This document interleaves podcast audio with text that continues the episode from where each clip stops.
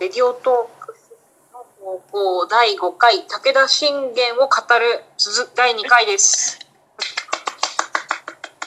まあ12分じゃ足りないよねっていうことで、武田信玄の大河ドラマ88年にはい。88年だね。された、これは多分あの、遊び人のヒロさんの思いが強いと思うので、はいえー、ちょっと今日語りたいキャラをどんどん言ってってください。どうぞ。はいはいはい。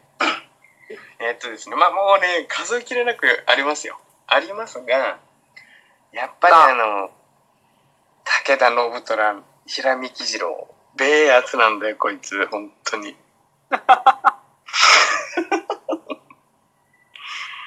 もうね、ちょっとね、まあこう、ちょっとね、あれは行かれてるんですけど、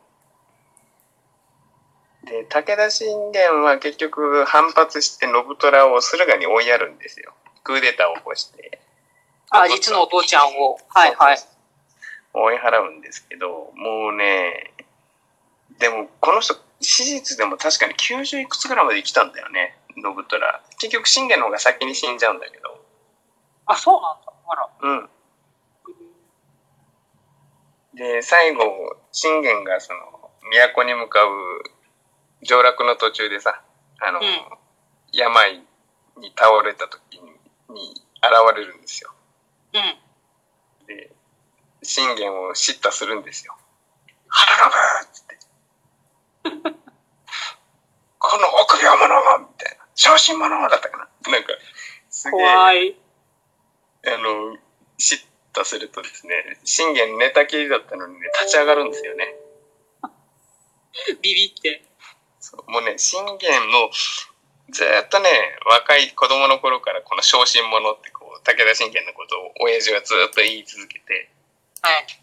で、あの、なかなか武田信玄は天下取りに動かなかったのを、駿河でこう、今川の下で、に、亡命しながらもずっとこう、なんてあの、信はもう育児がねえから、うん上洛しねえんだみたいな、ずっと、ずっと言ってるっていう。やだな平見喜次郎みたいな父ちゃんに凄まれたらやだなさすがに。すごい嫌でしょ。重いじゃん。慎重なのか、まあ、臆病とか小心者って言われちゃうと悪口になるけど、うん。なんかすごくリアリストなのかな思ってたから、で、それを結構、いや、お前そんなこと言ってると他に天下取られんぞ。って言われて、そうそう。まあ、お父ちゃんだったり息子だったりにこう、結そうそう、突き上げが来るわけです。だ構うん吉信君いきますか？息子ですかね？はいははいはいはい。武田、えっ、と、慶喜。えっ、と、これ、堤真一がやってまして。い。うん。で、この人もまた親父とそれが合わないんですよ。武田信玄と。いやー、もうなんか家族、家族仲が、家族仲が悪いよね、時代劇。このそうなのよ。この武田の三代はね、信虎信玄、慶喜、もう、で、結局まあ、どっちも信玄がやっつけちゃうっていうあれなんですけど、あの、武田慶喜っていうのは、まあ、漢字がね、義理人情の義に、うんうんまあ、信玄の信。うん。だから、義を重んじる性格うん。そうね。なんです。で、今川と同盟を結んで、まあ、今川家の娘、吉本の娘だと思うんだけど、を嫁さんにもらってるんですよ。だから、うん今川と仲良くするべきでしょって。うん。で、おじいちゃんも今、今川にお世話になってるんだし、みたいな感じなのよ。あだけど、信玄は、天下取りてえから、ーうん。好きあらば、今川どけてえなとも思ってるわけ。そこで親子でぶつかっちゃうところが。そうそうあーなんかね、私のイメージは、吉信くんって、その、親父に、親父の信玄に輪をかけてクソ真面目な、そうそうそうそう、真面目ですね。もう、なんか棒にも箸にもかからぬクソ真面目なイメージがあって、で、なんか、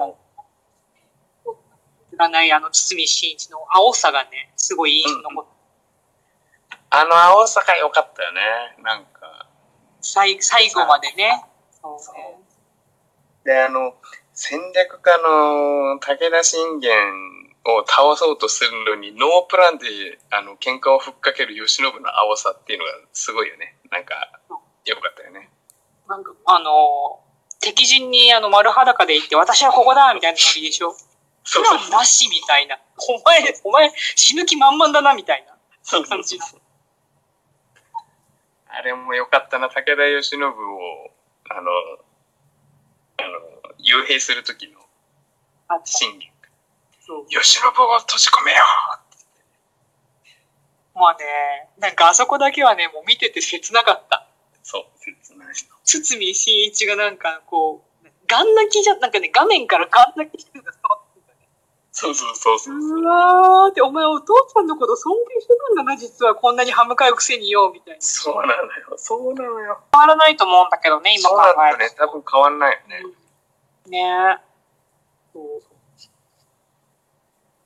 武田慶喜はね、奥さん役も良かったんですよね、これがね。誰だ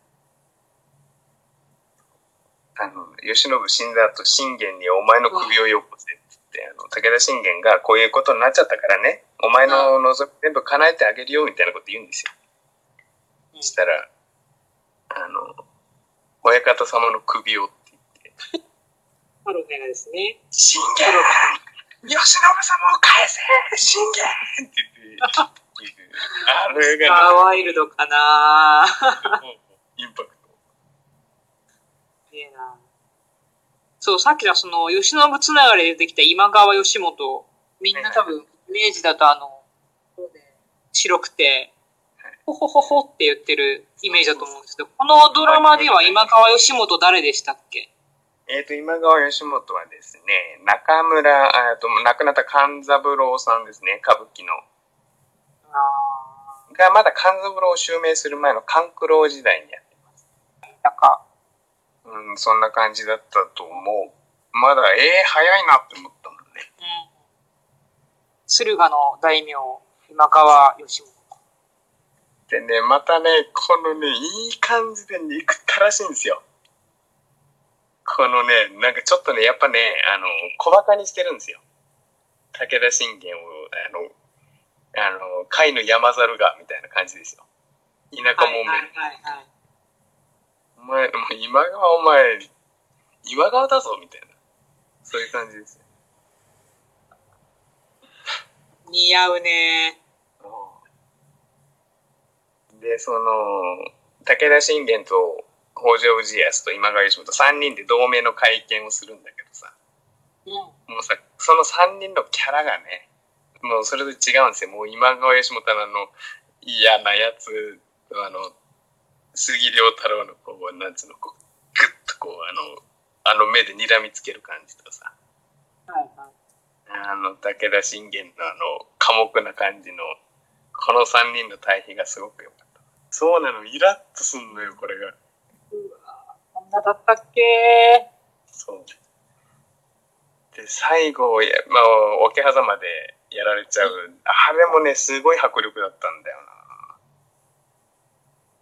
もう顔から水たまりにね、バシャって倒れ込むんだよね。で、ブザみたいな。で、最後、都へっつって、こと切れるんですけど。最高ですね。でね、あのね、これあの、もう超個人的な話なんですけど、私あの、朝起きるじゃないですか。はい。でね、あ、仕事行きたくないなってなるじゃないですか。朝ね。